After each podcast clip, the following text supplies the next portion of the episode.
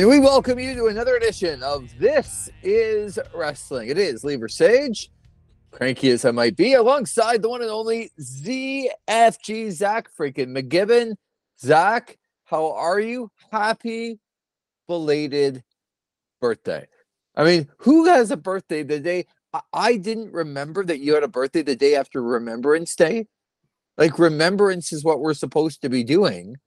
And then your birthday is the following day but I didn't. I I would tell you that I waited till today to publicly wish you a happy birthday, but that would be a lie, and I I forgot Zach that it was your birthday, so I am publicly apologizing yeah. right now and saying happy birthday, Zach McGibbon. Forty nine never looked so good. Thank you, Mr. Versage. Uh, yes, it is my birthday uh, yesterday. Uh, you were going to say today. You, you're having a week long birthday or something. I I'm not one of those people. I, am not doing a birthday week or anything like yeah. that. Like, like, what what what is the deal with that? Like I just want to tell people you're not that special. Okay, well, you don't I, get birthday weeks. I won't it's go that far. Birthday. It's a birthday. That day is in. It's the day you were born. It's not birth week. Hey, this is my birth week. If that's what everyone did, We'd have a lot of celebrating to do all the time because there's only 52 weeks in a year, Zach. But it's a birthday. You don't get a birthday week. I told you I'm cranky. How are you? How was your birthday? Oh, it was good. The birthday was good. I was down in Ottawa for the weekend and uh, got to see uh, family. And uh, we went I went to the Sens game on Saturday. I did. Uh, so I got to see the Sens beat the Flames four to one that was my first Sens game in a while. So it was nice to see the building was much more full than it was uh, years ago. Um, so that was nice. Uh, also went down to Wheelers in Lanark County for some pancakes on Sunday on my birthday. So uh, that was how is Wheelers? Wheelers is good. It wasn't as busy as I thought it would be uh, when we came, but then again, we did go uh, later. Like it wasn't right at the morning. It was around noon that we came in but uh, it was it was a little less busy than I was expecting. But it it's a nice place. I always enjoy going to Wheelers, and their panca- their pancakes are fantastic. So uh, no complaints there. Um, but yeah, overall weekend was fun. It was a good time seeing friends and family. And uh, yeah, here we are. I'm back in Belleville. I'm I'm here recording with you, and uh, you've been on a busy stretch as well, Mister Versage. Yeah, I did four podcasts last week. Uh, this will be five in eight days today, but three of them with you, right? So, yes, I mean, that's always a good time. We had a very enjoyable uh, wrestling theme song, which even a guy like Graham Creech said that he was going to listen to. That's how much it intrigued him. I'm sure he'll be very pleased that all of his, you know, X 80s and 90s stuff. I got, I got some notes like why isn't demolition in there? I got some uh, all kinds of notes, but that's good. You want people talking about it. You don't. It's not their list. It's our list that you were talking about. So I'm right. excited about that. But I am a five podcasts, eight days. That's not the cranky part. The cranky part is got a lot going on. You know, uh, being an unemployed guy, Zach, it's very difficult to juggle all this schedule.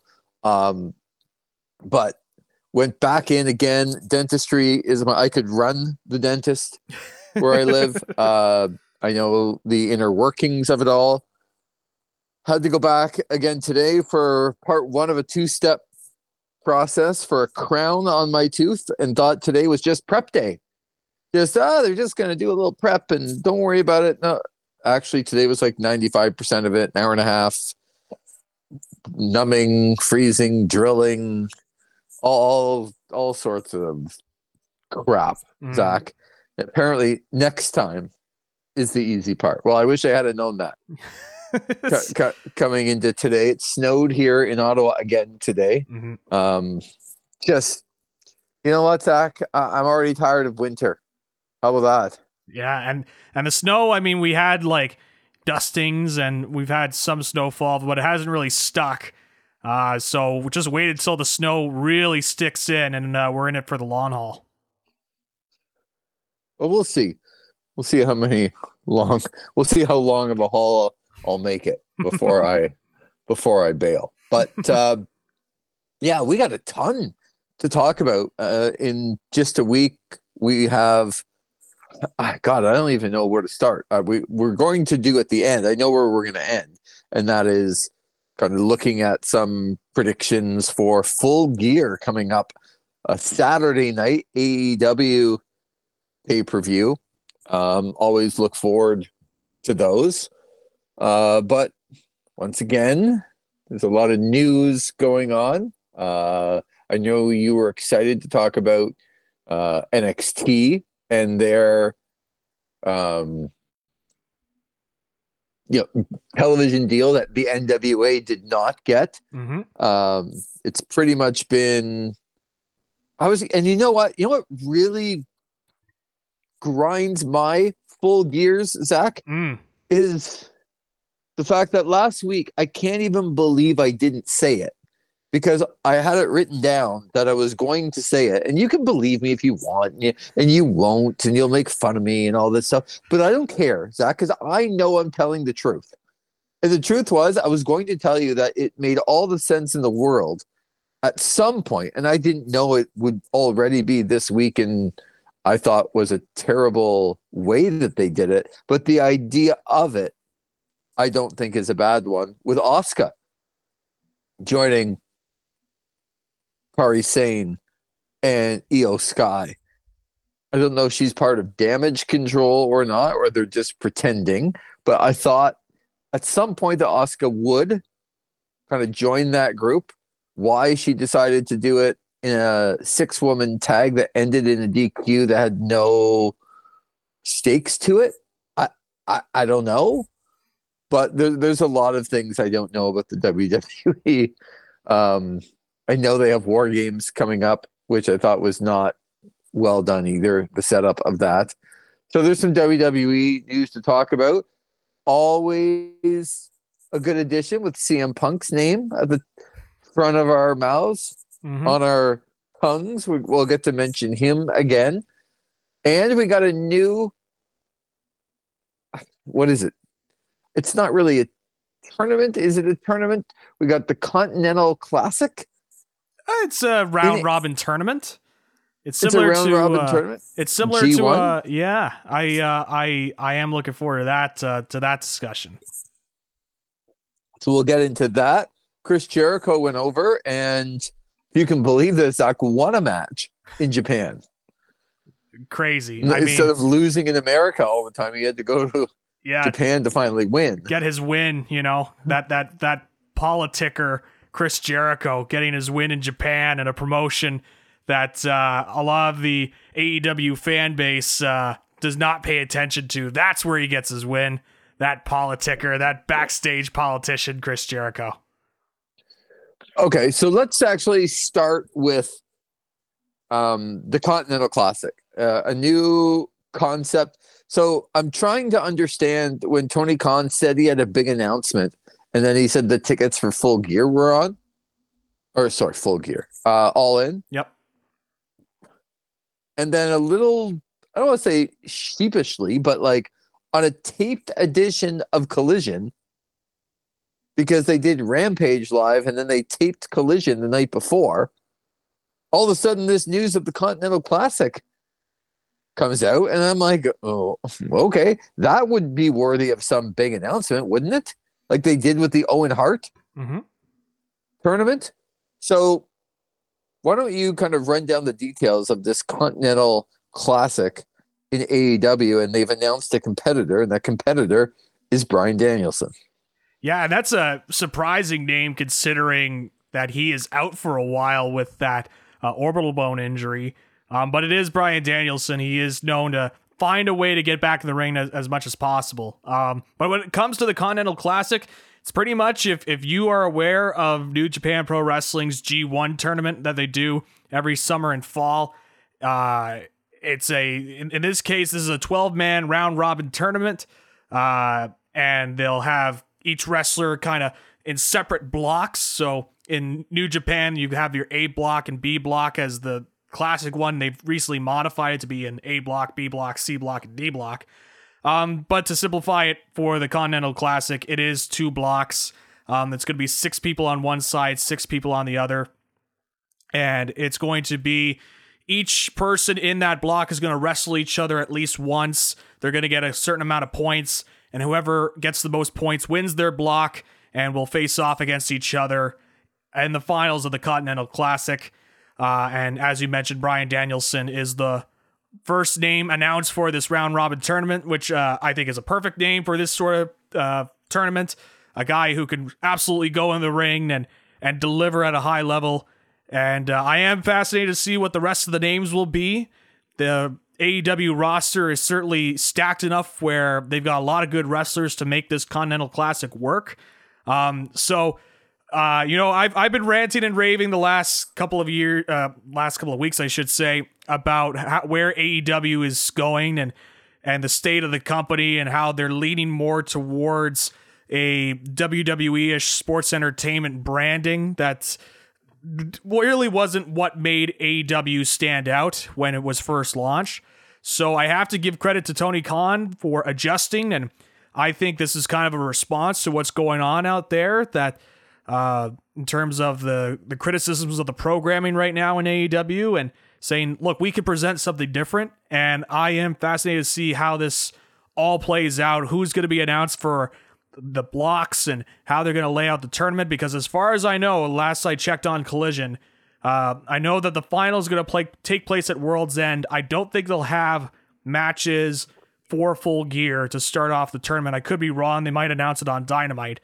Um, but uh, I am interested to see it. It gives some of the matches on TV a little bit more stakes because they have to get certain amount of points um, for each match. And so uh, I think this is a, a great idea. I'm, I'm really interested to see how it plays out on TV, the reception to it for an American audience. I know for the last couple of years, watching New Japan and seeing their G1 tournaments, and I can tell you that stretch from 2014 to 2019 in New Japan was some of the best wrestling you'll see in the G1, especially the 2017 and 2018 tournaments with Tetsuya Naito and Kenny Omega winning their tournaments. So uh, I, I'd like to see that translate there. I hope Omega is in this as well um, so that they could really play off his experience in the G1. But uh, I, I think this is a good change of pace. I think this is something that will bring some interest into AEW. And one of the things that I've been preaching about the how they need stuff to make themselves different from the top guys in WWE. So uh, I really like this move. So it will end at World's End, which is December the 30th. And if they're not going to have if they're not going to have time to get matches in for full gear, I'll ask you about the timing from what you think. You know, if we don't get any matches at full gear, then you're looking at what? Sort of November 22nd as the first time that you will get any matches mm-hmm. in, in, in this tournament that will end December the 30th. Is it enough time to make this happen? I think it is. Uh, they've got enough TV in order to make it work. Uh, between Dynamite and Collision and, and Rampage, even if they wanted to put a match on Rampage. Um, I think they've got enough time. Usually, the tournaments in New Japan, uh, they usually take around a month, two months at the most. So, this should be enough time to kind of get everything that they want in there uh, in terms of matches and uh, it's different from New Japan in the sense that they're not doing tours just solely on those matches. They're uh, able to incorporate it with the other TV. So I think this will be able to they'll they'll be able to pull it off. I'm, I'm sure they could do like you know Dynamite is going to get this one A block and B block match. Rampage might get this A block match, and then Collision might get an A block and B block match, um, and then just kind of work their way through. So again, they've got the TV in order to pull it off. So I think uh, it, it's something that they should be able to pull off. Okay, so and maybe you can just educate people like how long, as you said, the G one kind of takes to get done, and then what the winner of the G one gets, and what do we think the winner of this particular event will get? Is this going to be you know, for WWE fans that don't watch New Japan or AEW or like, is this sort of akin to the Royal Rumble where if you win this tournament, you're going to get a world title opportunity at like a major, major stage or like because the Owen Hart Classic was a great idea, but we all feared that would turn into exactly what it's turned into. Mhm. Nothing. Um, which sucks for Owen Hart. It sucks. It just for me, it just sucks badly. Um, I hate it because it it doesn't do enough for me for Owen Hart and, and what he kind of meant to the business. You know, you know what I'm saying? Yeah, for sure. I wish they like they did brought add it more stakes. great it, yeah. idea, but so what do you think this will do? I think in terms of a comparison point to the G1, so whoever wins the G1 ends up main eventing uh, Wrestle Kingdom. During that time, sometimes they'll defend it, uh, that that title opportunity on, on different tours, but most, if not all the time, usually the winner of the G1 ends up being in the main events of the Wrestle Kingdom show, which is New Japan's version of WrestleMania. So I would hope that it'd be something similar in the sense that, you know, whoever wins this Continental Classic will end up getting a title shot, whether it be at Revolution. Um, you know, if, if they really wanted to hold off on it, uh, maybe All at, at All In, that would be really make it impactful. Um, but I don't think that's what they will do. I think they will just keep it to the closest pay per view. Um, and I think that's not necessarily because uh, what they would be want. It would be more trying to adapt to a modern day audience that is a little less patient than it would be in, in years past, if that makes any sense. Um, so I, I think they'll do this some sort of title shot at Revolution or whatever future AEW pay per view is after uh, World's End. And uh, I, I think you have to, if, if, if you're going to establish this as a yearly tradition and you want to do this more than once, I think you have to put some stakes into it. And I think there was the novelty at first that they tried to play off of with the Owen Hart tournament, where this is the first time you really see a wrestling promotion promote Owen Hart in that way. Um, and I think they try to play off of the novelty of that, but then it kind of wore off because then it, you realize, as you mentioned, there's not really much of a stake uh, afterwards after winning the tournament. So, in order to make this Continental Classic work, I think they do have to incorporate some sort of a title shot, whether it be again at a pay per view or even just a, a big name dynamite, a big a big dynamite. Um, I, I think that would be something that would uh, that would work best with this uh, tournament style. Right. So I'll I'll disagree with you a little, uh, like not really. This is something to me to change the complexion of of wrestling in AEW for the next 10 years. Like they don't have anything like the WWE for every time we give it crap it deserves it by the way. Mhm. um but the royal rumble is maybe the most must see event of the year because it has a lot of what you're looking for when it comes to surprises and the stakes are very high. So you can't you can't take that away right? Like the royal rumble is important because the stakes are important like they could have this event and if there was no stakes to it as you said uh, okay someone came back someone won an event. Like uh, it makes me mad about the owen hart stuff because this is what the owen hart classic should have been. Like this remove g1 put in owen hart put it in aew this is everything that it should be Mhm. right? And instead of calling it the continental classic why didn't they just call this the Owen Hart tournament? Like, I don't get it. But regardless of why they didn't do that, the stakes have to be high. And I'm in for waiting until all in for somebody to do this. And I also think next year, you don't have to start it so late. You get your pay per view date at the end of December, and you can do this for two months if you want to. In fact, I would. I wouldn't be showcasing these matches around like putting them on Rampage and putting them elsewhere. I'd put them on Dynamite and Collision. That's it. Because I want someone to follow I don't want someone to have to watch all three shows. And then if you miss a show and you don't really know, like if you're going to invest in the tournament, you invest in the tournament. And you should be able to watch a couple of their shows and say, okay, like I'm fully invested. I know how much this round robin match means because it means if this guy beats this guy, then maybe somebody else wins the division, like the G1. It's fun. And then the stakes are high. So New Japan has it, the WWE has it, AEW does not have it. And for whatever you think of Money in the Bank, which I don't think I just watched another special on, I know it was like an older one, but it was the rivalry with Cena and Edge. Mhm. And it was just terrific because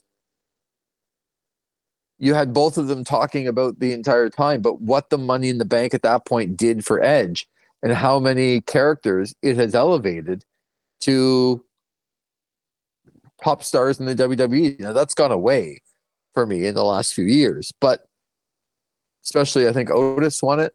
That was a good time, eh? Uh, oh yeah, t- I, you can listen back to those reviews of when I talked about that and just hear the excellent time I was having around that time. Yeah. But more than not, that briefcase has elevated people to like top star. And if it was used properly, it's another mechanism, it's another vehicle to use somebody to get them to the next level. Now, whether they come through on that or not, that's their problem. But the Royal Rumble completely puts someone in the main event of WrestleMania. By winning the G1, you're basically considered the best wrestler in the world, and you get the title shot at Wrestle Kingdom. Mhm. AEW does not have this. Please make it into this, right? Like now you've come up with an idea. I don't love the name. I don't love some things about it already. But it is, if used properly, a vehicle. I would absolutely not put it on a dynamite. I would absolutely put it at your most major show of the year. Put it all in. You want to you want to tell me the tickets are available in November? Then December 30th, you can tell me one of the people who's going to be in the main event. Mhm. So I hope it goes well. And what I don't want to see, or I guess instead of saying it like that, I'll try and say it of what I do want to see. And what I do want to see is the winner of this isn't just the winner of the tournament, but it propels them to another level because not only do they get the title shot, but they're considered like when the G1 finishes, you pretty much feel like that guy is going to be the like the next star or is a star and he's getting his shot back, but a major, major player. The Rumble is a major, major player. I love the G1 because it ends up being um like all of those matches and if you survive and you get through you have you've accomplished something you are somebody because you won that tournament and I, i'm not gonna lie who even won the owen hart i remember adam cole and britt baker won it I think it was uh, was it Ricky Who won the last Starks? Uh, Ricky Starks and I forget uh, Willow Nightingale. Ricky Starks and Willow Nightingale. Okay. Well, goes to show you everything you need to know about where that tournament has gone. Yeah. I just wanted to mean something and I wanted to be like, okay, the winner of this is going to be like the next star for a while. Um, and I'm hoping that we don't get I don't call them squash matches, but like I don't know. I, I just don't want a bunch of big guys being in there not being able to go. Like I want to know at the end of this that it's going to be Omega versus Danielson. It'll be, you know, I don't know. Pick pick who you want. Right. Adam Cole and Takeshita. It'll be. I just don't. I I'm fearing that it ends up being something to to get somebody back in it, like a Wardlow, like Right.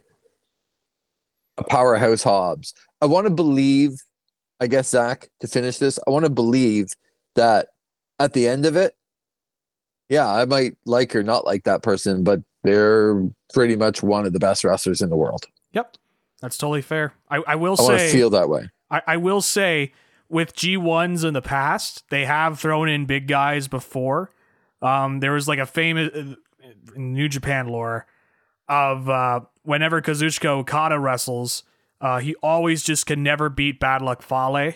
And if you've seen Bad Luck Fale wrestle, like you'd be Yeah. begging, you'd be begging Wardlow and, and Powerhouse Hobbs to wrestle. Yeah, no, I've seen Bad Luck Fale, but Bad Luck Fale never won the event, no, did he? no, he was Well, one of those guys. that's- He was one of those guys that could take a loss. Hey, I'm all for upsets in the tournament. Mhm. I'm all for the storyline of somebody not being able to get past somebody else. Yep. Right? Like that happens in sports all the time. Mhm. For some reason, you're better than them, but you can't beat them. But I don't want that person winning the event. That's all I'm saying to you. And yeah, that that that I agree with you. Um, so let's talk about. So I don't want it at a dynamite. I don't even want it at Revolution. I'd like them to milk this all the way to all in. Um, who else do you think is going to be in the tournament? I think you have to throw Omega in there. Um, I would I would like to see some of the younger guys. Like I think it'd be fascinating to see how Daniel Garcia does in this tournament, um, Right. or even like a Wheeler Yuta. Uh, you know, throw in your guys that uh, can work but can also uh, take a loss.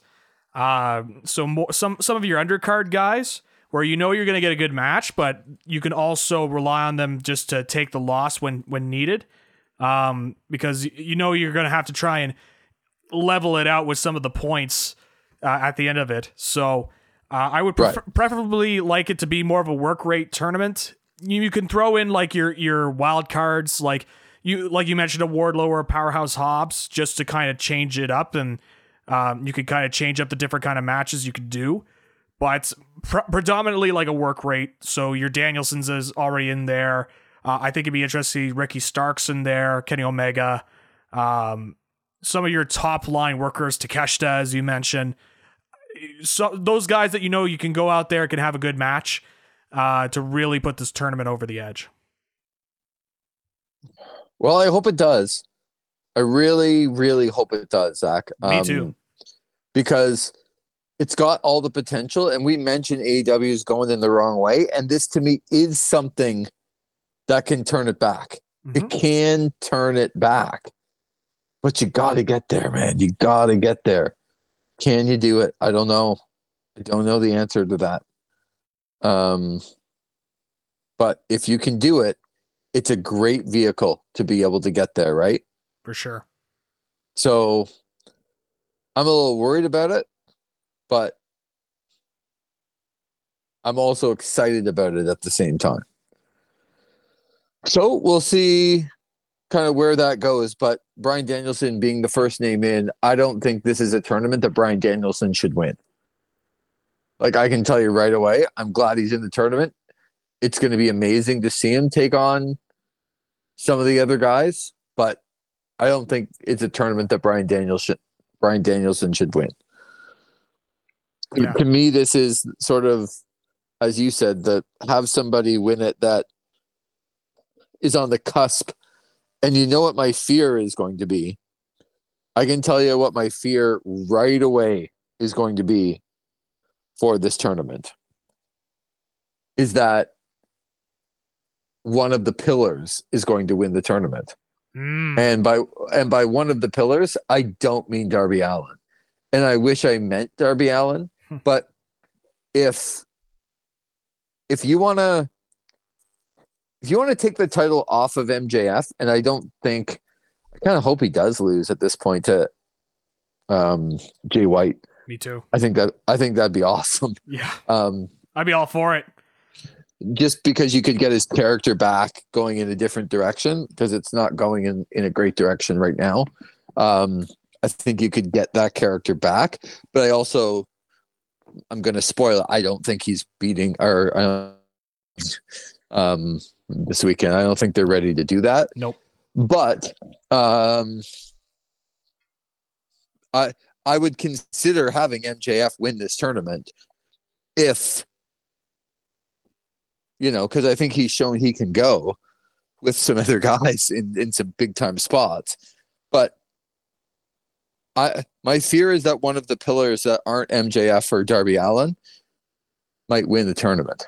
Um, so that would scare me just a just a slight bit that a Sammy Guevara or a Jack Perry could win this tournament. Mm. Because it's something that AEW could then say that we we continue to believe in you. But there's a lot of other people that could do really well in this tournament. As you said, Daniel Garcia being one, but there's lots. Like there there's literally lots of people to me in that company that you could put in there to go, okay. Like I'm I'm legitimately interested. So I and and we also know how uh how Eddie Kingston feels about the G1, right? Oh yeah, wrestled in the G1 uh, last. Yeah, uh, that's what that's what I mean. So um so much news to get to. I, I do want to get to Samoa Joe beating Keith Lee in like three minutes and Keith Lee jobbing himself out uh very quickly. That's the position that he's been Mhm. in. But Samoa Joe vacating the Ring of Honor television title in the middle of the ring. Okay. I I come at this a couple of ways. So I'm going to ask you what you thought of how they did that. I thought it came off very awkwardly uh, for me. I uh, I don't really understand the mindset of having Joe uh, vacate the title, especially with how long he held that title. And I, I know that there's been a lot about having the ROH belts on TV, but he was had that belt for 574 days before he dropped it, and he's just gonna vacate it like that. Like I, I know that Ring of Honor isn't the same priority as it was when Joe won the belt, but it, it just feels kind of a waste. Um, and so the, the execution of this didn't really make sense to me. There wasn't any indication that if he were to vacate the belt, he would get a title opportunity. So uh, I thought it came off awkwardly. Yeah, so a couple of things. Number one, I'm not big into people holding what I would consider as I'm not going to say a, a secondary fan, like or a casual fan. I, I'm going to say as a hardcore fan of somebody holding a secondary or a tertiary belt, right? Like I didn't think Cody holding the tag strap was any good. I didn't think there's a lot like I don't quite understand what they were trying to do with Adam Cole and MJF winning the Ring of Honor, and maybe that changed. But when Samoa Joe is a better wrestler and a more credible title holder as the television title holder in a secondary company than the world champion, you need to do something about that and quickly Mhm. um it's the same thing you can i know she finally lost but becky lynch coming down and winning the nxt title and now all i read is oh bianca belair wants the same opportunity. Oh great. That'll, that'll just be awesome. Another star looking to you know, rebound and, and just use that title. But um what i so i don't think joe holding that title if he was going to be a prominent member of AEW was a good idea. I also think it makes him look stronger going after the AEW world title by vacating the belt and not and not losing it. But the problem with that is that Ring of Honor is supposed to be this we shake hands, we do things the right way, right? Well, now you don't have that at all. You just have him beating, and they didn't even build up the match. It was just like, oh, there's Keith Lee in the ring. Oh, here comes Joe, and he just beats him three minutes, and oh, he's going to vacate the title. So I agree with you. It came off awkwardly. Um, I don't think it did anything for Ring of Honor at all. No, Like definitely not. it made them look worse, which I don't. I just don't understand how they're trying to run that company right now. Um, It's like, oh, make sure you buy our events and and subscribe to these channels to watch our Ring of Honor shows. Eh, but we'll just go out on, on another company and have somebody vacate the title Right. that they've held for 574 days or whatever. Like, what? But from an AEW perspective, I actually think it made Joe look strong. Now, that doesn't do anything again for Ring of Honor and the belt and the history. And again, I will complain all day about how they've treated and what they've done with Ring of Honor. But it actually made Joe look strong, going, okay, I, I have a secondary title and a secondary promotion. I don't need this anymore. I'm going after the top prize in the top promotion. And that's what I want. So I think it made him look stronger, but it didn't do anything for the company of Ring of Honor, which I thought was based on all of this, you know, I guess prestige and honor and Mhm. all of the, all of those things. So okay, if they can get that company going in a better direction, fine. I actually think this again made Joe look strong and now makes me think maybe he is in line here to get this title. And they're doing a lot of things here behind the scenes, right? Um all along I've said Britt Baker was going to be the devil. I still think she's going to be the devil. Could CM Punk be the devil? Well, he, he's he's certainly been teasing uh, on his uh, social media, sharing the uh, Black Scorpion image on uh, Instagram today. Which always gets my attention, right? Like, if you want to get me, 1990 WCW Black Scorpion. Who's the Black Scorpion?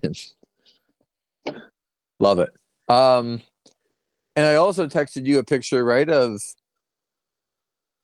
something about Grayson Waller saying he was the best in in commentary, and CM Punk responding to that as well. Yeah.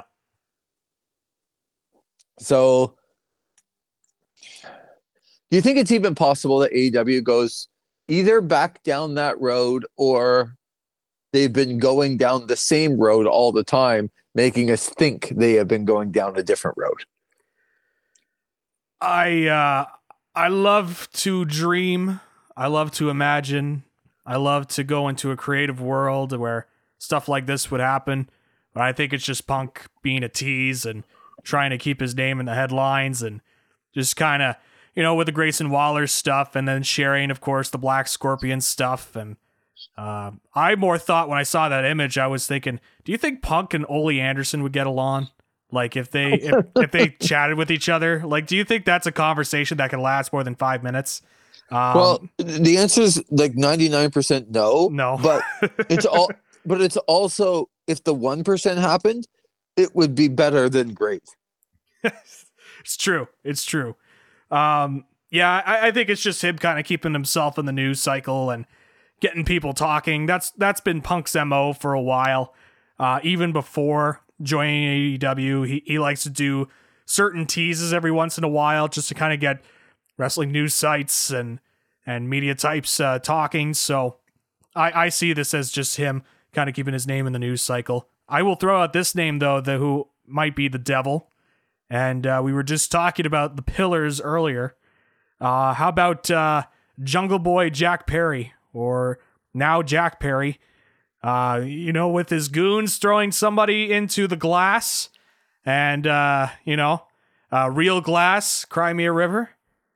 Uh, do you think that's uh, any possibility of Jungle Boy Jack Perry being the devil to MJF?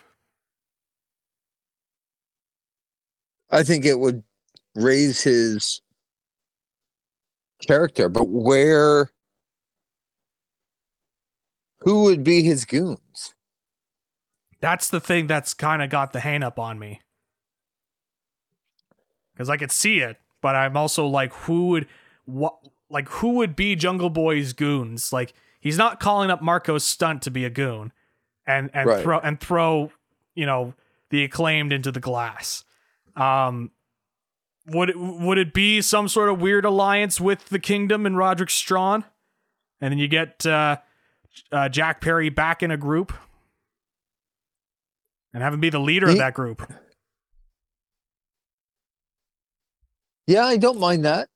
Um, I'm always open for options that fool you, as opposed to kind of the person that you think it is all the time. Um, but I would need this one to connect the dots a little bit more for me.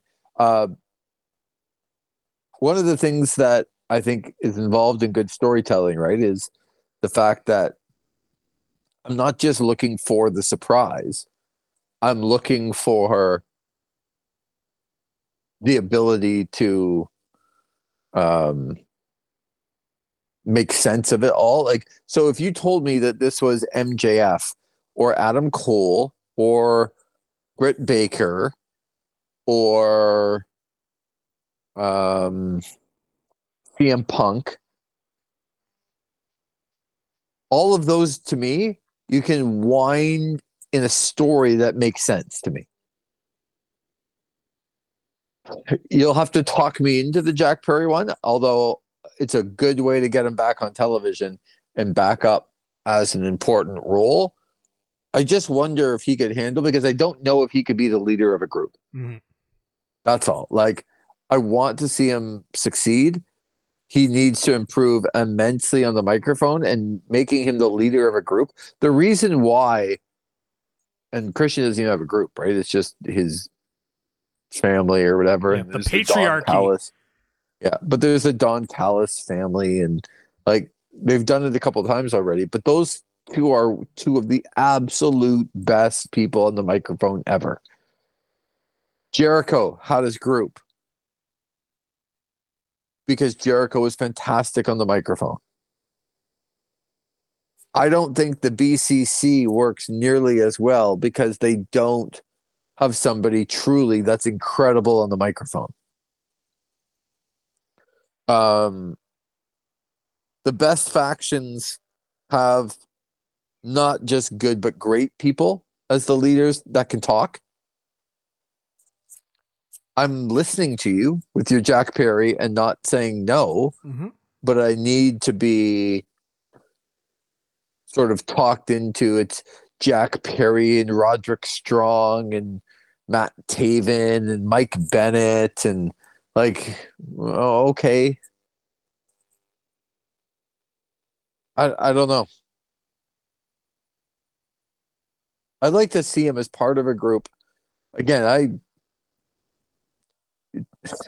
look what does Christian talk about the most out of anything? And I'm not trying to be super morbid here when I say this, but he talks about dead fathers. Yep. Well, unfortunately, there's a there's a guy missing that they want to be back into the group. That's father is gone and needs a bit of direction. I just think it's too perfect for him to rejoin that group. Like that to me, that that group isn't a great group right now. I just love Christian so much that I love the group. Yep.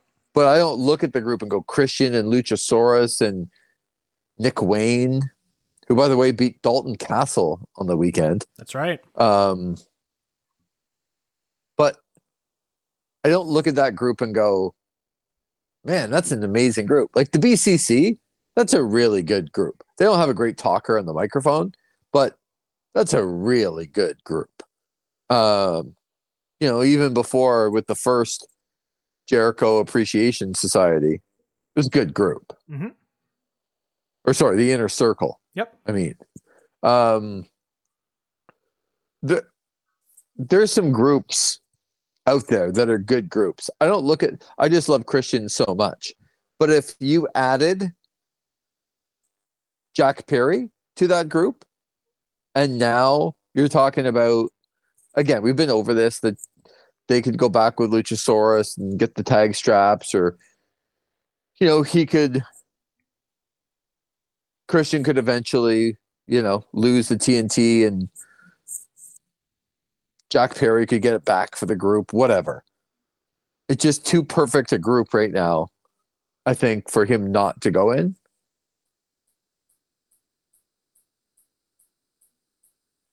I'm telling you,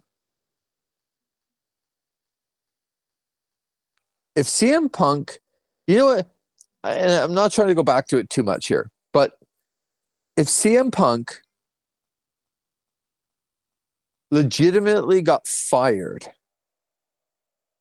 because of what, Zach? Starting it was to- the last.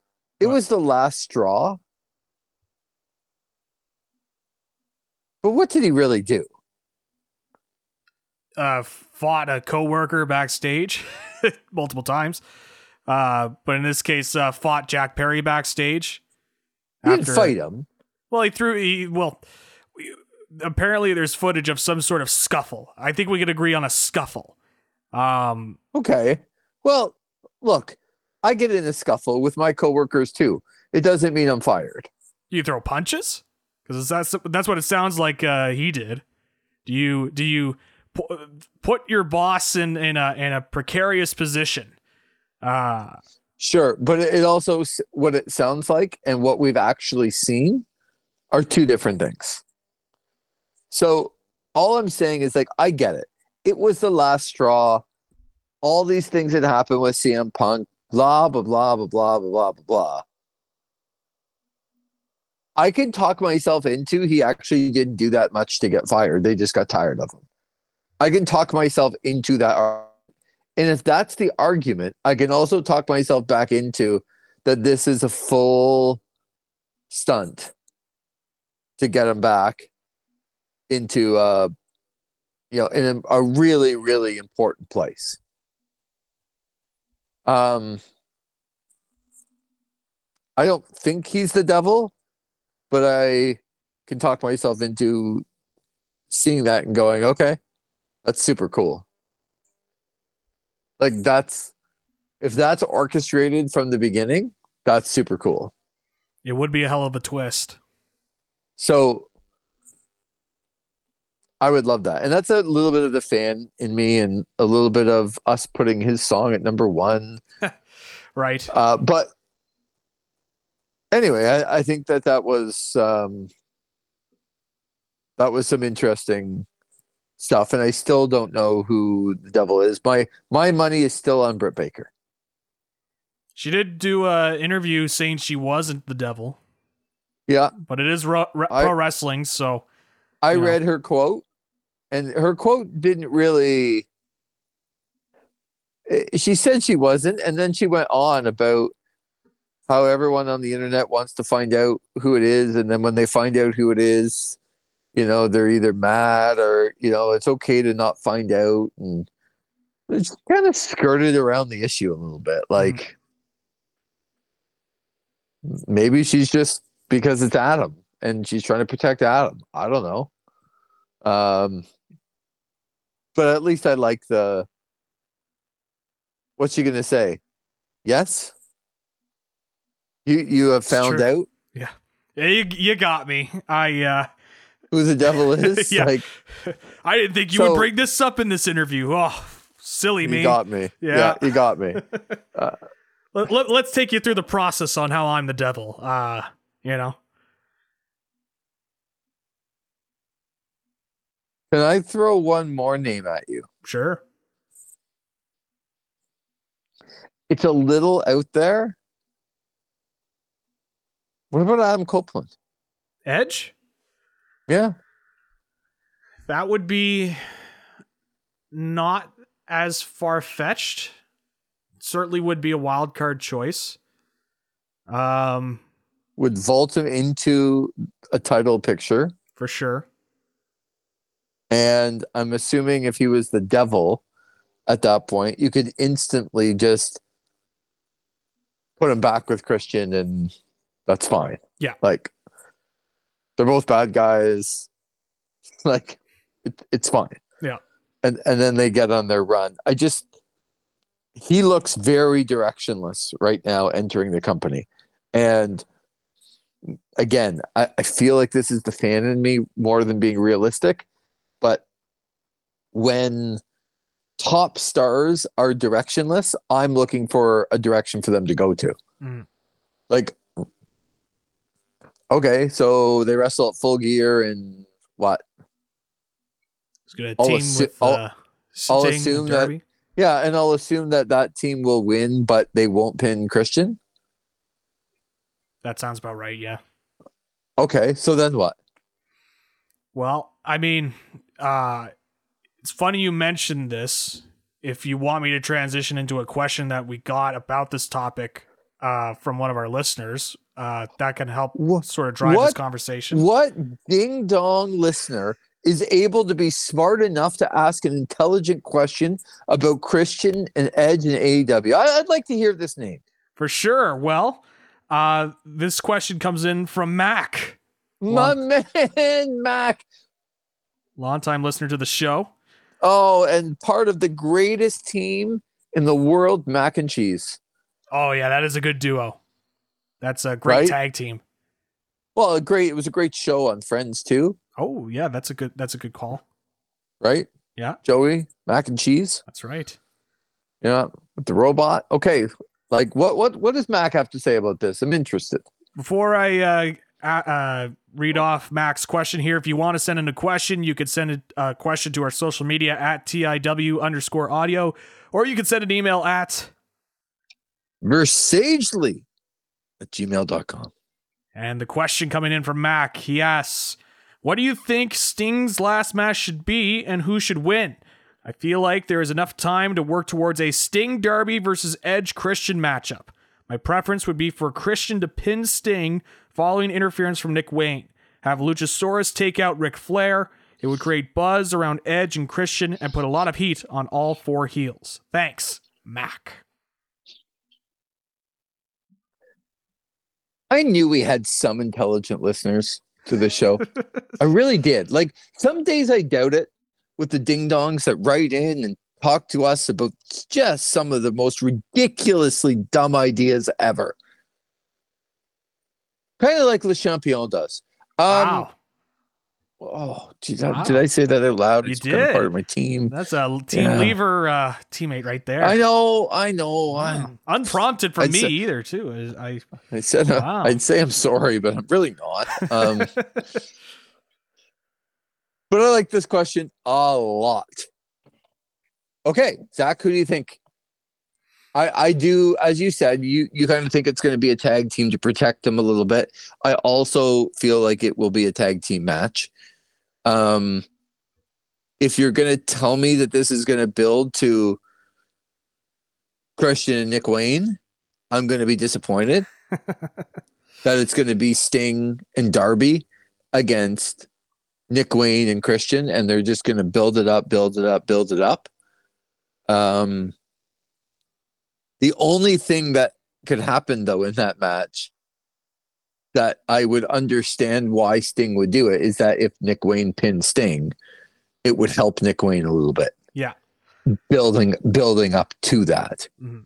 Um but could I get behind Nick Wayne pinning Sting with the head with the help of Edge or Adam Copeland? Sorry. I, um yeah, I could. So right now my bet would be on Christian and Nick Wayne against Darby and Sting. I want to be wrong about that because I don't really want Nick Wayne involved. I think it's great that he's up and coming and being put in some storylines and getting the, the Christian and Luchasaurus rub and all that stuff. I just, he's still 18, 19 years old and, Yep. You know, still has a long way to go. Yep. In terms So- of its development and all that, yeah. yeah, uh, instead of being the prominent guy to put a guy over in the main event or the retirement of an absolute icon. But I know, like, you know that Sting is going to want to get somebody a bit of a rub on it. Mhm. But so that's my bet right now. But I want to be wrong because I'd love anything that you can talk me into Edge and Christian. Like, I'm there. Yeah. And I, I do think that will happen because the way that they're going now doesn't make me think that eventually Edge is just going to fight Christian at the end of this. And then what? Right? Like, don't they have to kind of team together and then break up? And then it's the end of those guys? like after that, like, and that might be in a year or two. I don't know. It feels like to me you got to go down that road. Don't be doing Edge and Christian in like two months, and then where do you ever go from there? Right. Yeah, I uh when I, when this feud was initially starting, I was thinking maybe they would do a six man tag in Sting's last match. Now they're doing that for this upcoming pay per view with full gear. So to me, I think it, it, there is a strong, uh, there's a strong chance that we could see an Edge and Christian versus Sting and Darby Allin match at Revolution. Uh, I think that would be just a big name, a big you know, you look at it on a card and that sticks out, and especially with it being Sting's last match, I don't think Edge is going to remain a babyface here much longer. I think they are going to put the wheels in motion to have him turn heel and realign starting with, with Christian. Th- starting this weekend? Potentially this weekend, if not before the end of the year, maybe at the year's end pay per view. Um, but uh, I, I think as you mentioned it's mentioned, called World's End, not Year's End. Okay, Zach. Did I say Year's End? I apologize. Uh, I, you said that Year's End, like, but knowing that you're probably just talking about the end of the year and not the pay per view. But right, uh, I was just being a jerk. okay, gotcha. Uh, well, I mean, I mean that's par for the course. But uh, no, I, I oh, think... look at you throwing your own golf terms like you play. Good for you. I used to play all Amazing. The time. Amazing. Uh, yeah, you you used to do a lot of things. I used hey, to. Zach? Yeah.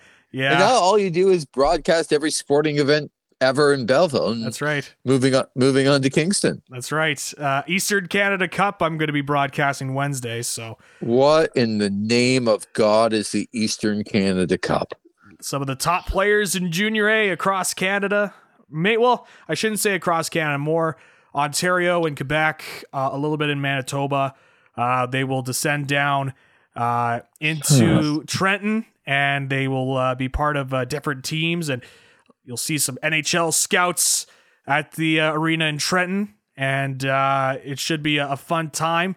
And uh, there's a tournament final on Wednesday, so uh, our local TV station is broadcasting that, and I will be involved with that. Um, but back to the question at hand. I will say, yeah, I, I think you're going to have Edge turn heel at some point before the end of 2023. And I think that's the best move for him. I think he's better as a heel.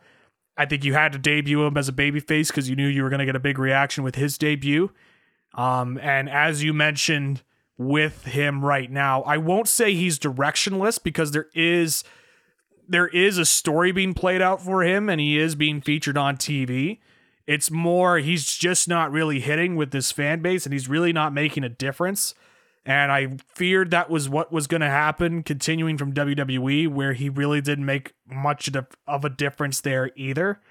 And so I think in order to try and, I don't want to say salvage, but kind of change the direction of him and, and how his he's pushed in the company, I think the best thing for him is to go heel and to have him be a tag team partner with Christian.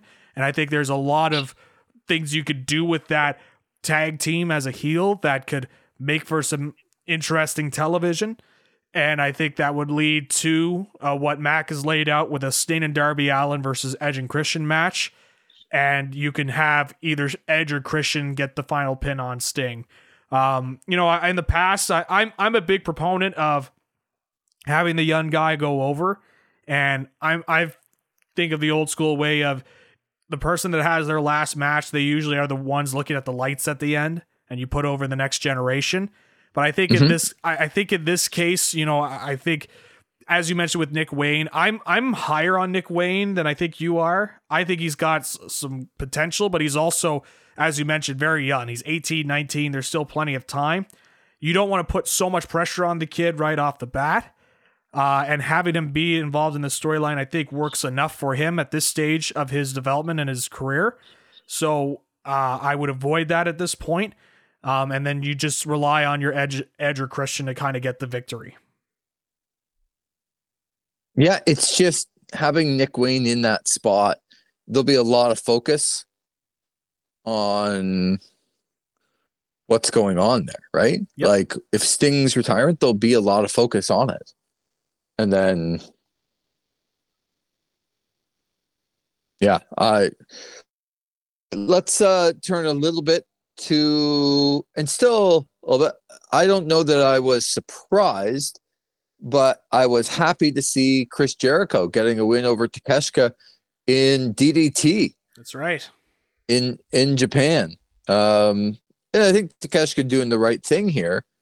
Um, but every time you think Jericho's just a little like he gets dominated by Hobbs and okay, like maybe it's time. Does something like this that kind of resurrects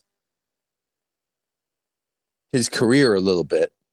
And I I don't care as much about the loss to Hobbs as I do the win over Takeshita. I think Takeshita is better than Hobbs anyway. Mhm. Um, so for me, I don't care that it's in DDT either. Like I know why that's where Takeshita came up, and um, I don't think the Golden Jets name for them both being from Winnipeg with Bobby Hull is getting enough traction. I've tried to get it a little bit of traction in my group chat with some of the guys here hmm um, just to make sure that they know what they're watching. Mhm. Um, but I actually think it's pretty cool. Um, I, I think the right thing to do, and suddenly one win here for Chris Jericho, to me, does a lot for the guy. It really does. I've been on this show saying he's got to win more. Uh, you know, because you know I, I joke about how people kind of perceive Chris Jericho as again this this backstage politician, the modern day Hulk Hogan. I joke around with that, but really, in terms of keeping a, a level of overness for him and being one of those guys that's featured on TV, he's got to win some matches at some point, right? And that's why I kind of point out look, he's lost here, he's lost here, he's lost at this big stage. I think in mm-hmm. this case, in order to continue the feud, you have Jericho win in DDT, uh, in, in you know, Takeshita's home promotion, and you give the babyface, in this case, in Jericho, a, a chance to, uh, you know, get one over on the heel. Um, I don't have an issue with it. And really, with Jericho's presence for that DDT show, it's it's trying to emulate what he did with New Japan many years ago with Kenny Omega, and trying to get that international base to to you know descend onto DDT and see their show. And I, I it's it's another way of Jericho in my mind giving back to the business. So uh, I don't have an issue with him winning. And again, for an AEW audience, I'm sure they'll mention it on uh, TV but really it's it's not going to have that much of an impact on Takeshita. Um, No. so I I don't mind this. Uh, I I I've not seen the match. I've heard it was a very good match. Um, but uh, I- I think this is the right way to go if they want to continue this storyline. And there's still many more uh, many more chapters in this story uh, to go through, and I think this is just a part of it. So obviously, this isn't the final. This isn't the conclusion of the story. So I don't have an issue with it. Okay. Zach likes it. Yeah. The modern day Hulk Hogan strikes again in a different Modern- promotion across over the ocean. Uh, and uh, to to poor old Takeshita. I will say though they de- they do need to do more with Takeshita and uh, and coming Yeah. off of his victory over Omega, they've really not done much. Um, so uh, they've got to do more on that. But this is not one of those. This is not one of those matches that's going to kill his momentum or anything like that. No, and from all accounts, I haven't seen it either. From all accounts, it's pretty good. Mhm. It was. It wasn't just like a a match that you wouldn't that you wouldn't talk about. Uh, before we get to full gear predictions, um, there was a couple other things I wanted to get to. Number one, um, first of all, I don't know if you saw the Miz win a big match to get himself a a nice opportunity Mm-hmm. after pinning Bronson Reed. But um, you know, can't believe we left Miz's theme song out of the greatest of all time last week. That definitely Uh, wasn't what- making my top 10. I could tell you that. But- Not even my top 20.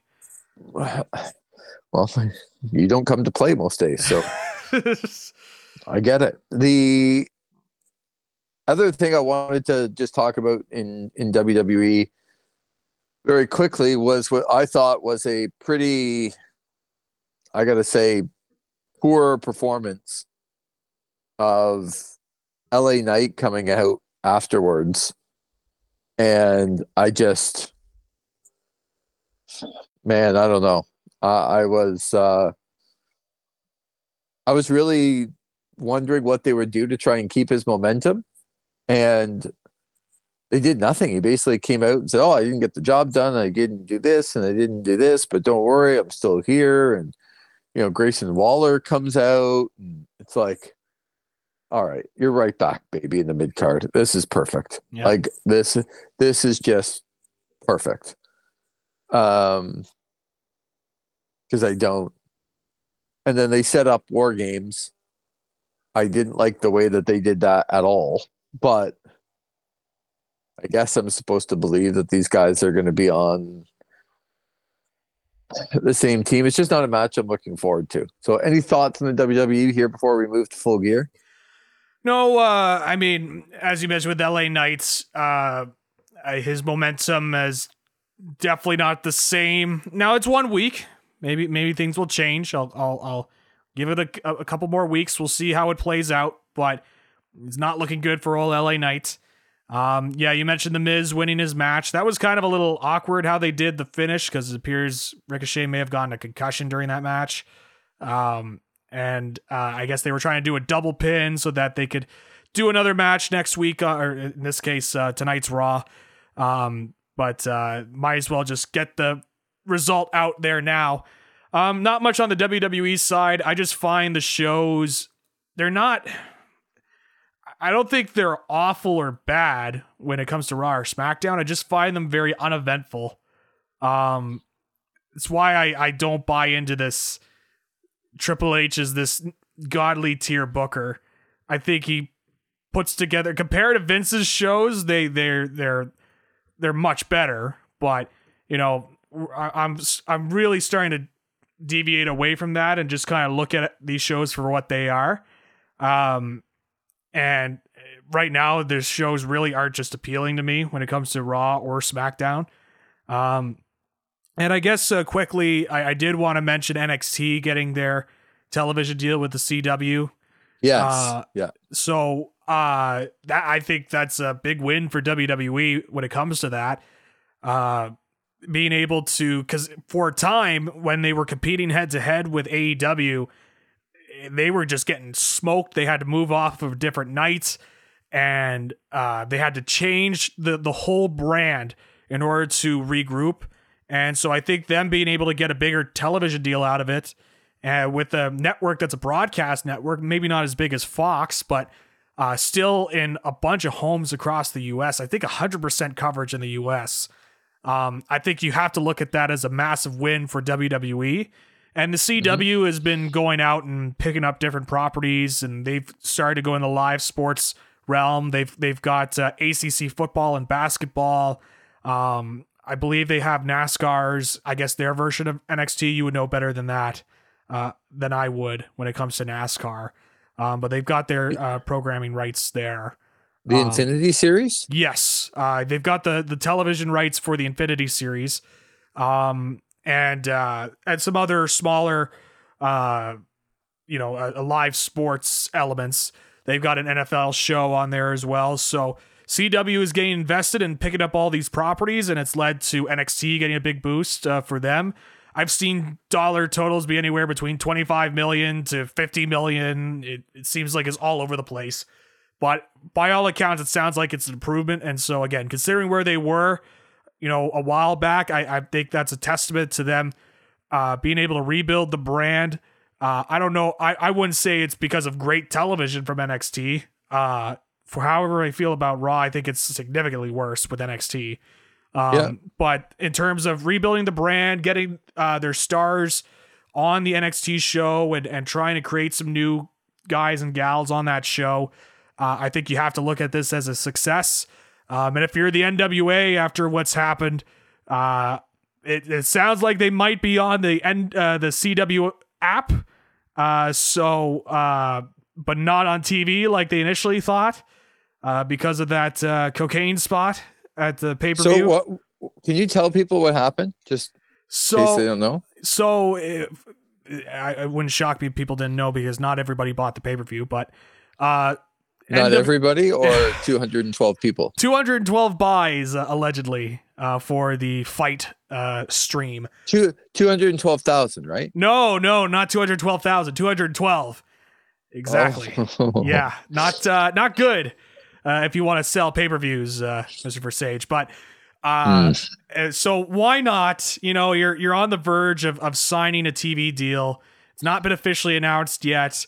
Why not just you know take a massive risk and do something that could you know rattle the network a little bit? So apparently, Billy Corgan thought that you know what's a great idea. Let's try and get this cocaine spot over in uh, the NWA on pay per view because they were doing this Halloween themed uh, show. And uh, you remember Father James Mitchell, Mr. Versage? Of Uh, course. They uh, cut to him uh, in the crowd, and he's just straight up doing lines of coke. Uh, I cannot confirm if the coke is real or not. I don't know if it's shoot coke or worked coke, but uh, uh, the, the implication anyway on uh, on pay per view. But uh, it appeared to have rattled the CW enough uh, where it may look like if they had any sort of television deal, it might have been relegated to a streaming deal of some sort on the CW app, uh, which is not good for the NWA. Sounded like they were going to get some sort of big money deal um, for the NWA, I should say. Um, this could be an all-time gaff uh, if more information comes out, uh, especially now Yeah, with NXT we- sweeping in. And we don't know that all of that's the case, but it did look like they were trending towards getting a deal. Suddenly they don't get a deal. WWE comes in with NXT, they get the deal, and it's right at the time where somebody's doing coke at a pay-per-view that 212 people bought. That's right. That that's rock bottom Yeah. Yeah. when it co- uh, when it comes to what you think you are and what you actually are. yeah. And I I like the NWA. I don't love it. I get what they're trying to do, but I I don't mind what they're what they are. But this, as you said, it's got the potential to be an all-time gaff. Like not Tyler Boyd dropping the ball in the end zone to cost me my whole survivor pool after 10 weeks by dropping a ball in the end zone and Joe Burrow who wore a freaking Montreal Alouettes jersey because his father played there Mhm. lost at home to the Houston Texans. I hope that team doesn't win another game and loses every game and don't make the playoffs. What a bunch of losers. Wow. Yeah, not that I'm mad about it or anything. Couldn't tell. No. No. No. But anyway, it's got the potential to be an all-time gaff. Yeah. Um, Imagine, imagine, uh, you know, Billy Corgan was initially going to buy TNA and Dixie Carter outsmarted him. It's like, if you know anything about Dixie and, and how that whole scenario with TNA, I mean, this is the same Dixie Carter that accidentally sent an email to Destination America executives saying how much they were dummies. And uh, that same person got uh, outsmarted Billy Corgan when it came to wrestling and getting ownership of a company. So uh, I think that's kind of transcended into uh, the NWA as well. So this sounds like it's an all-time gaff when it comes to pro wrestling, and it's stuff like this that makes me still a wrestling fan. It's uh, it's so Yeah. pro wrestling that It is uh, very pro it's wrestling. so only right. only in wrestling can you lose a television deal because you try to do a coke spot on pay per view. So that 212 people bought. exactly. Um all right, full gear coming up on Saturday. It's going to happen at the Kia Forum in Los Angeles, California, AEW. Uh, let's go over some of the matches. And unfortunately, for me, this has been a little bit bungled from like a full gear gearing up for it Mm. Because there's just been some very, very late additions. Um, very like half the card is like late additions, um, which I don't like. But uh, let's get to some of the matches here that we'll save um, kind of where we think it'll go at the end. But let's get to uh, Adam Copeland, Darby Allin, and Sting against Christian Cage, Luchasaurus, and Nick Wayne. Uh, are you giving any chance to Cage, Luchasaurus, and Nick Wayne? And how does this one play out? I kind of think, just like you said, I think Adam Copeland's going to turn, but I'm not sure it's going to be this weekend. Yeah, I, I'm going to give the victory to Sting, Darby Allin, and Adam Copeland. Uh, they've been doing a thing that's kind of been a little under the radar, but Sting has not lost a match in AEW. Um, and I think in, in any sort of capacity, um, other than the tag title match with uh, FTR, now that I think about it, but um, I think they're going to try and keep him on a bit of a streak heading into his final match um, till when he eventually has to lose. Um, and so I am going to give the victory over to Sting, Darby Allin, and Adam Copeland in this one. Yeah, same here. I just can't see it going any other direction, quite frankly. Um, I think Adam Copeland turns at some point, but it, it isn't going to be this weekend. Mm-hmm.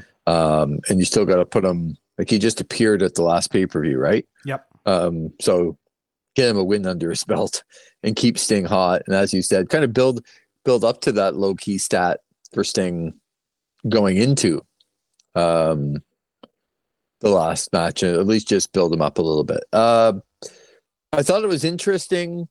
Um, suddenly, Collision had all these things happen on it where it's like, okay, I guess we're getting that. I guess we're getting that.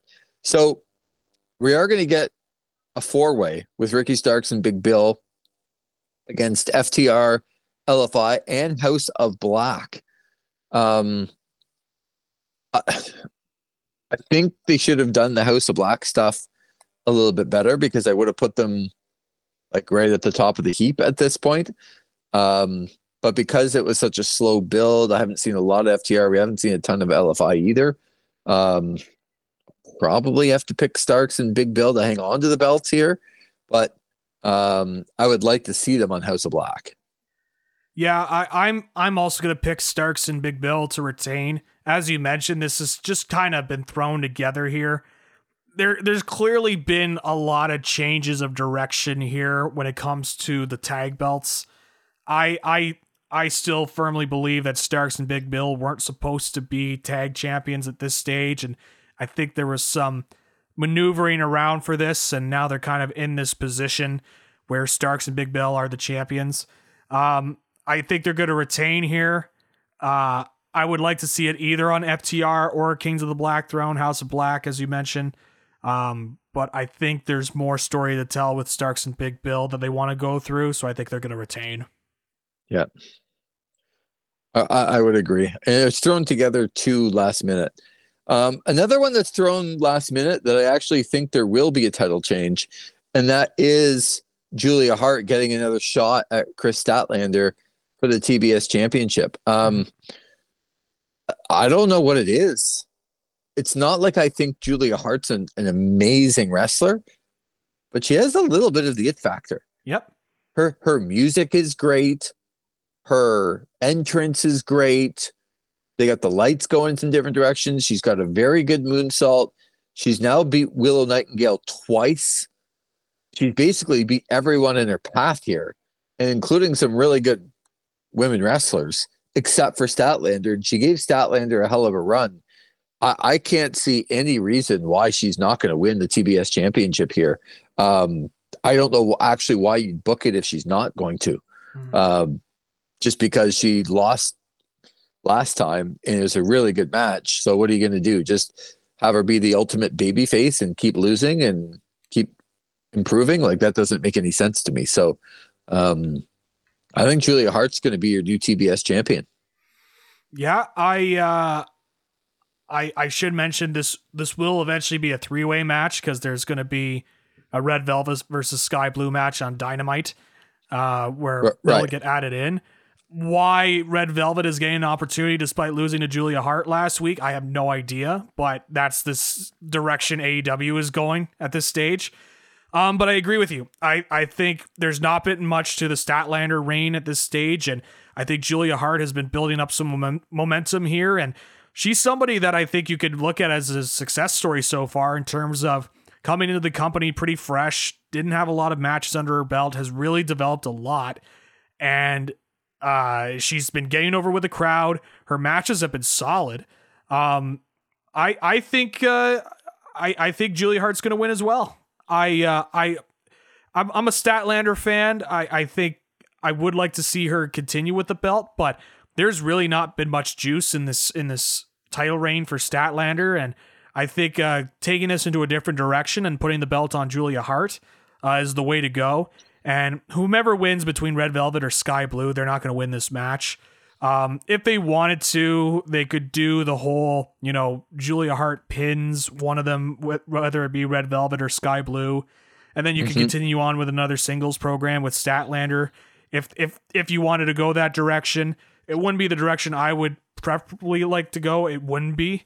Um, but that's something that they could do. But I think Julia Hart's got a strong chance. Uh, I'm going to pick Julia Hart as well. Yeah, and it's not only that. I think Statlander's been pretty good, and I would put her right up into like the not that the TBS championship, but in the women's, it's not the same, right? Mm. As the AEW World Championship, and um, I think you put Statlander right up into that conversation and probably going up against the new AEW Women's World Champion in Toni Storm. Uh, you're going to have to tell me why Toni Storm loses this match to Hikaru Shida. Yeah, I uh, I think she's going to win. This character is not over with me as it is for others. Well, it's uh, hard to be over on, in Canada when all of our vignettes air during the commercials. Well, that's true. Yeah, then the in the in the picture in picture. Oh my god! Every time it's yeah. like I want, I kind of want to see it, yet you're not allowing me to see it. Well, that's I th- I think that is the bit that they're playing the silent film during the uh, picture in picture. Uh, not the best bit I've ever seen. No, Zach. Uh, especially when you got Luther now getting involved in this uh, story. Um, yeah, I mean they they're really high up on Toni Storm, and I think she's gonna win the belt here.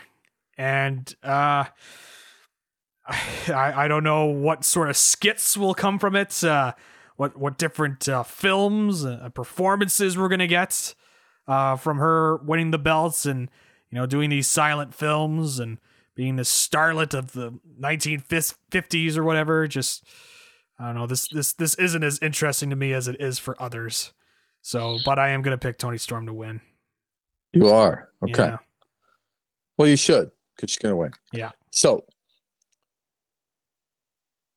Adam Page and Swerve Strickland would be the third installment of this match, correct? I think it'd be the second, wouldn't it? I think it's the second one of, of these two I'm trying to think of what what other uh, matches they have. Does Adam Page not have a win over Swerve Strickland, or am I imagining that? I thought Swerve was the one that got the uh, victory. Yeah, it's the last pay per view. Yeah. Did Adam Page not? I could be wrong. Okay. No, I could be wrong too.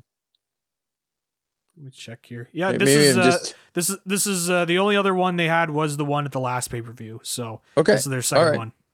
So it's time for Adam Page to win then. Yes.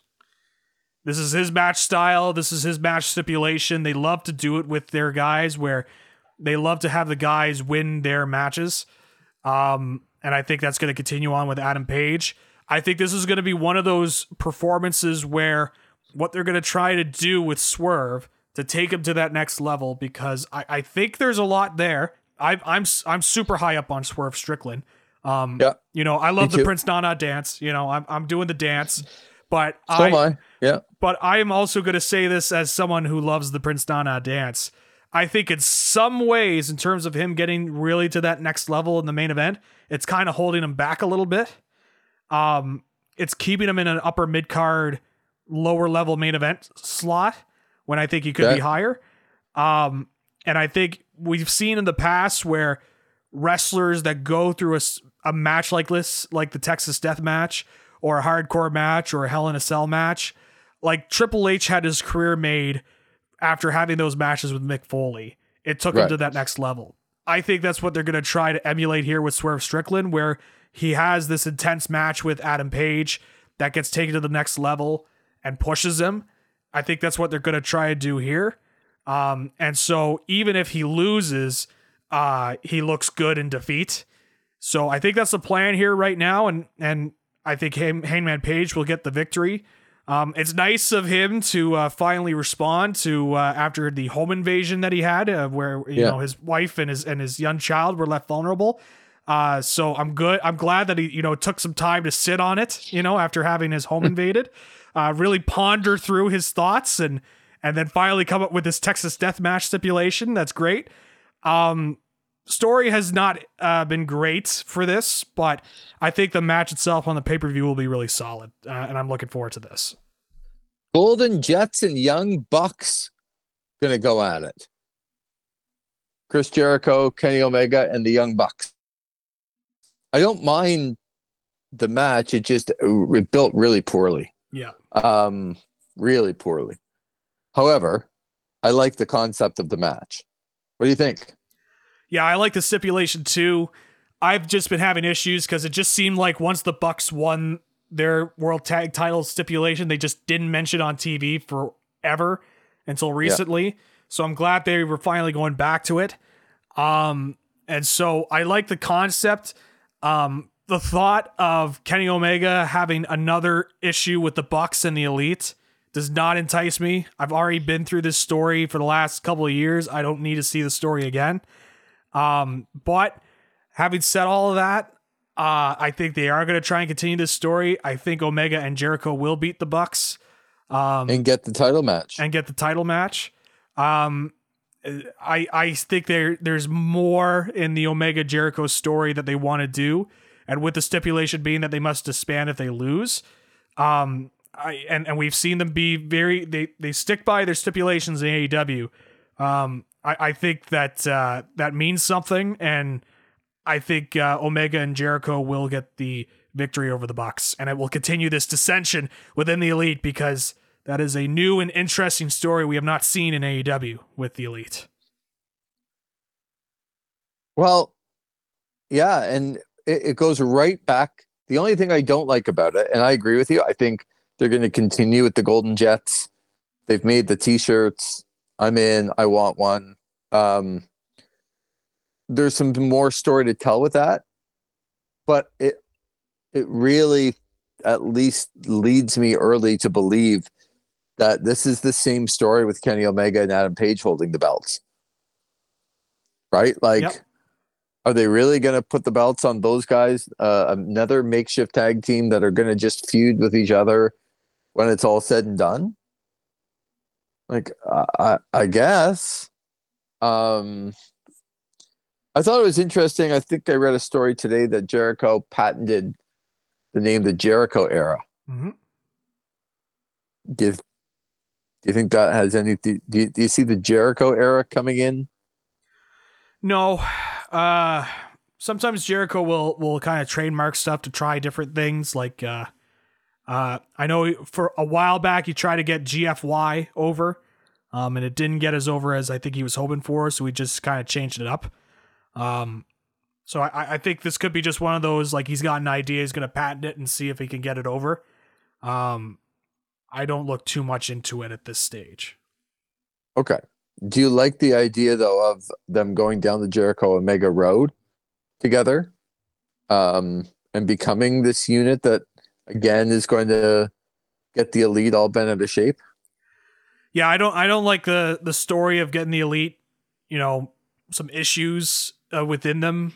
Uh, I, thought we moved past this with the Omega Hangman stuff a while back, uh, but I like like what you said. This seems like it's a copy of what they've been doing with with the Hangman and Omega stuff years ago, um, just to a lesser level, I guess. But um, yeah, we'll see if they win the tag belts. Then yeah, the opportunity for the tag belts, yes. Um, yeah, that's what I'm saying. But if they if they eventually win the tag belts, okay, gotcha. Then, yeah, yeah. I, I, I, I it's, it's, a story I'm not particularly interested in. I, I would like to see them deviate. I, would like Hangman to be on his own from the elite now and doing his own thing, um, to to help him be that top guy. Because I think with this continuing to go longer, I think it just holds him back, uh, more yeah. and more. Um, and so uh, I, I, I think it's something that they got to move on from and try and find different avenues to tell the stories that they right. want to tell.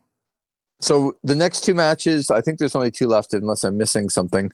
Um, one of them, I think, is probably the the uh, closest to a pick'em that you're going to get. It's just my opinion. Mhm. And the other one is probably the biggest favorite. Let's go to the one I think is probably the closest call. That would be Orange Cassidy defending against Jon Moxley. I'm really interested to hear your viewpoint on the AEW International title. Yeah, I'm torn on this because part of my brain is thinking you have Orange Cassidy beat Jon Moxley, you have him overcome Jon Moxley. The other part of my brain is like you finally got Mox back and you're kind of back to square one with the story you kind of wanted to tell until the Rey Fenix match. Um it really could go either way. I'm going to pick Jon Moxley I, I feel like this is their opportunity in their mind to do a reset and do something similar to what they did at All Out.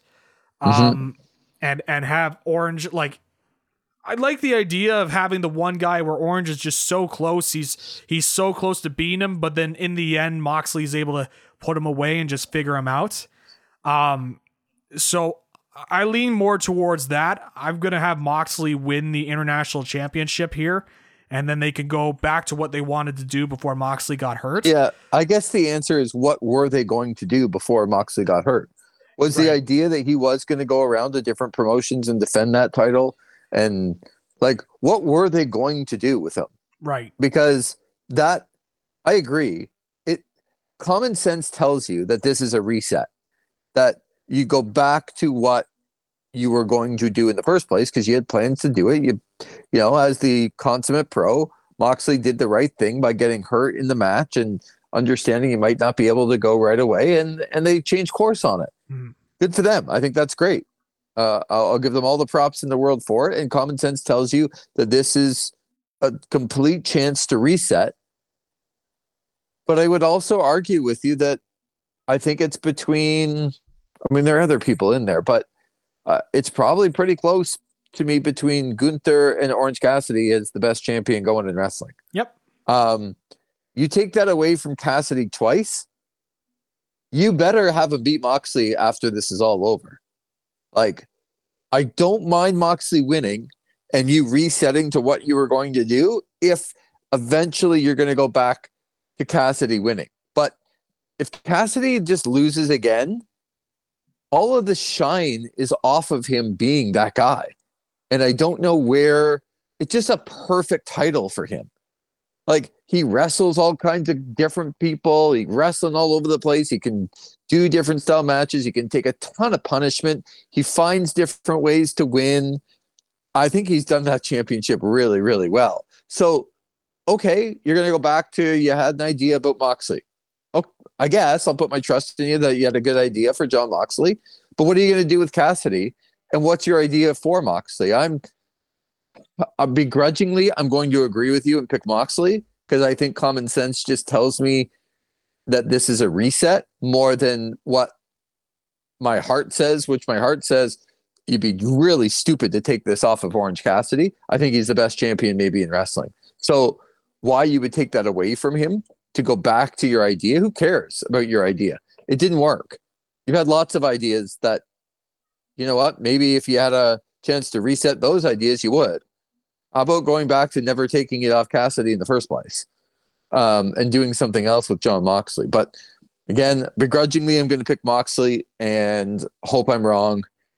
And but I think this one's really close. Like I, I, I, when I sit down to watch this match, I will not know what they're going to do, and I think that that's exciting. I do feel like the question is how MJF is going to beat Jay White, and how are they going to keep Jay White hot afterwards. I just can't see any way that Jay White actually wins the AEW World Championship. Can you? I don't see it. I I've got MJF retaining. Uh, like what we said earlier in the show, uh, the way that this title reign has gone, I would love to see Jay White pick up the belt, um, and be the champion. I think he works well with it, um, and I think he just he's he's he fits with AEW and, and American wrestling so well. Um, I but I I think that there's going to be more here for uh, MJF on in this title reign. I think this is going to take us all the way to that World's End pay per view that's in Long Island. Uh, you know, there's there's they're, they're still doing that story about him having his contract up on January 1st and what could happen there. Uh, I think that's going to come to a head at that pay per view, and I think that will involve the title. And uh, so I, I see MJF retaining over Jay White here. Yeah, I mean that makes too much sense. It actually makes too much sense to extend the devil thing out till then as well. Mhm. Right?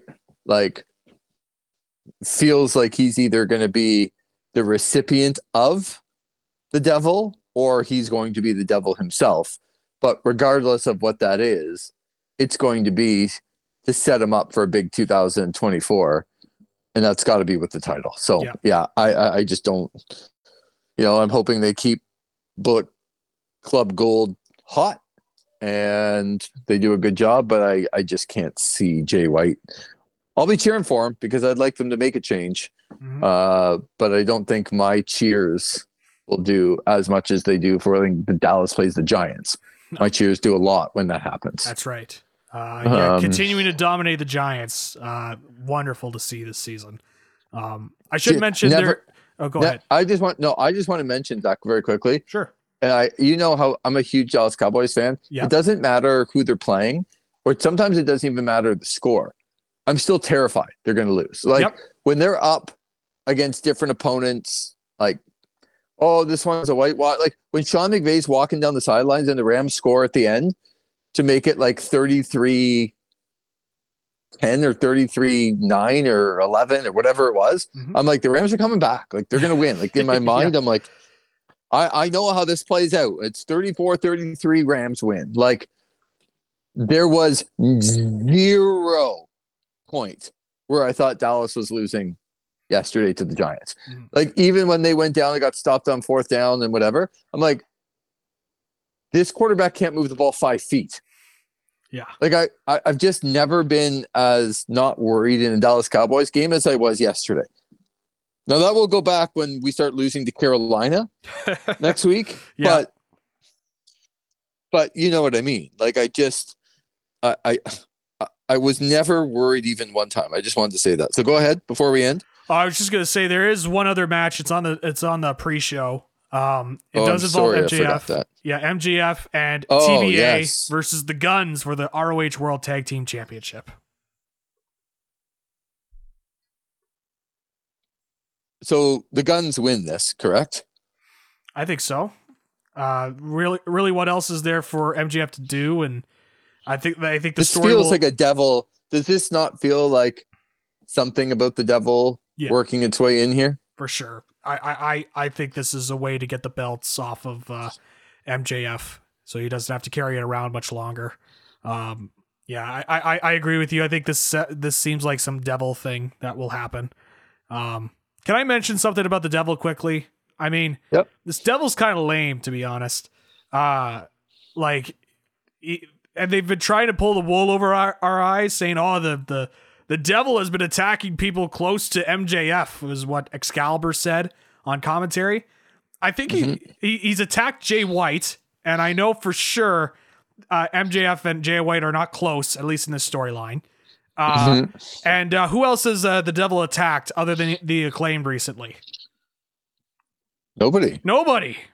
So now they're trying to insinuate this devil is just this, uh, you know, meticulously going after the people that MJF loves when he's just done nothing. He's just kind of like he's popped into the screen, he did the ooh spooky like I'm I'm, pop, I'm popping in and and showing my face on on the camera and then disappearing and you know it's kind of lame to be honest until he broke that glass and I was like oh okay as soon as I saw him saw the acclaim get broken through glass, I'm like, oh, okay, Jack Perry, that's uh, how subtle of you uh, to throw him in there. But it's supposed to be that Max doesn't like the acclaimed.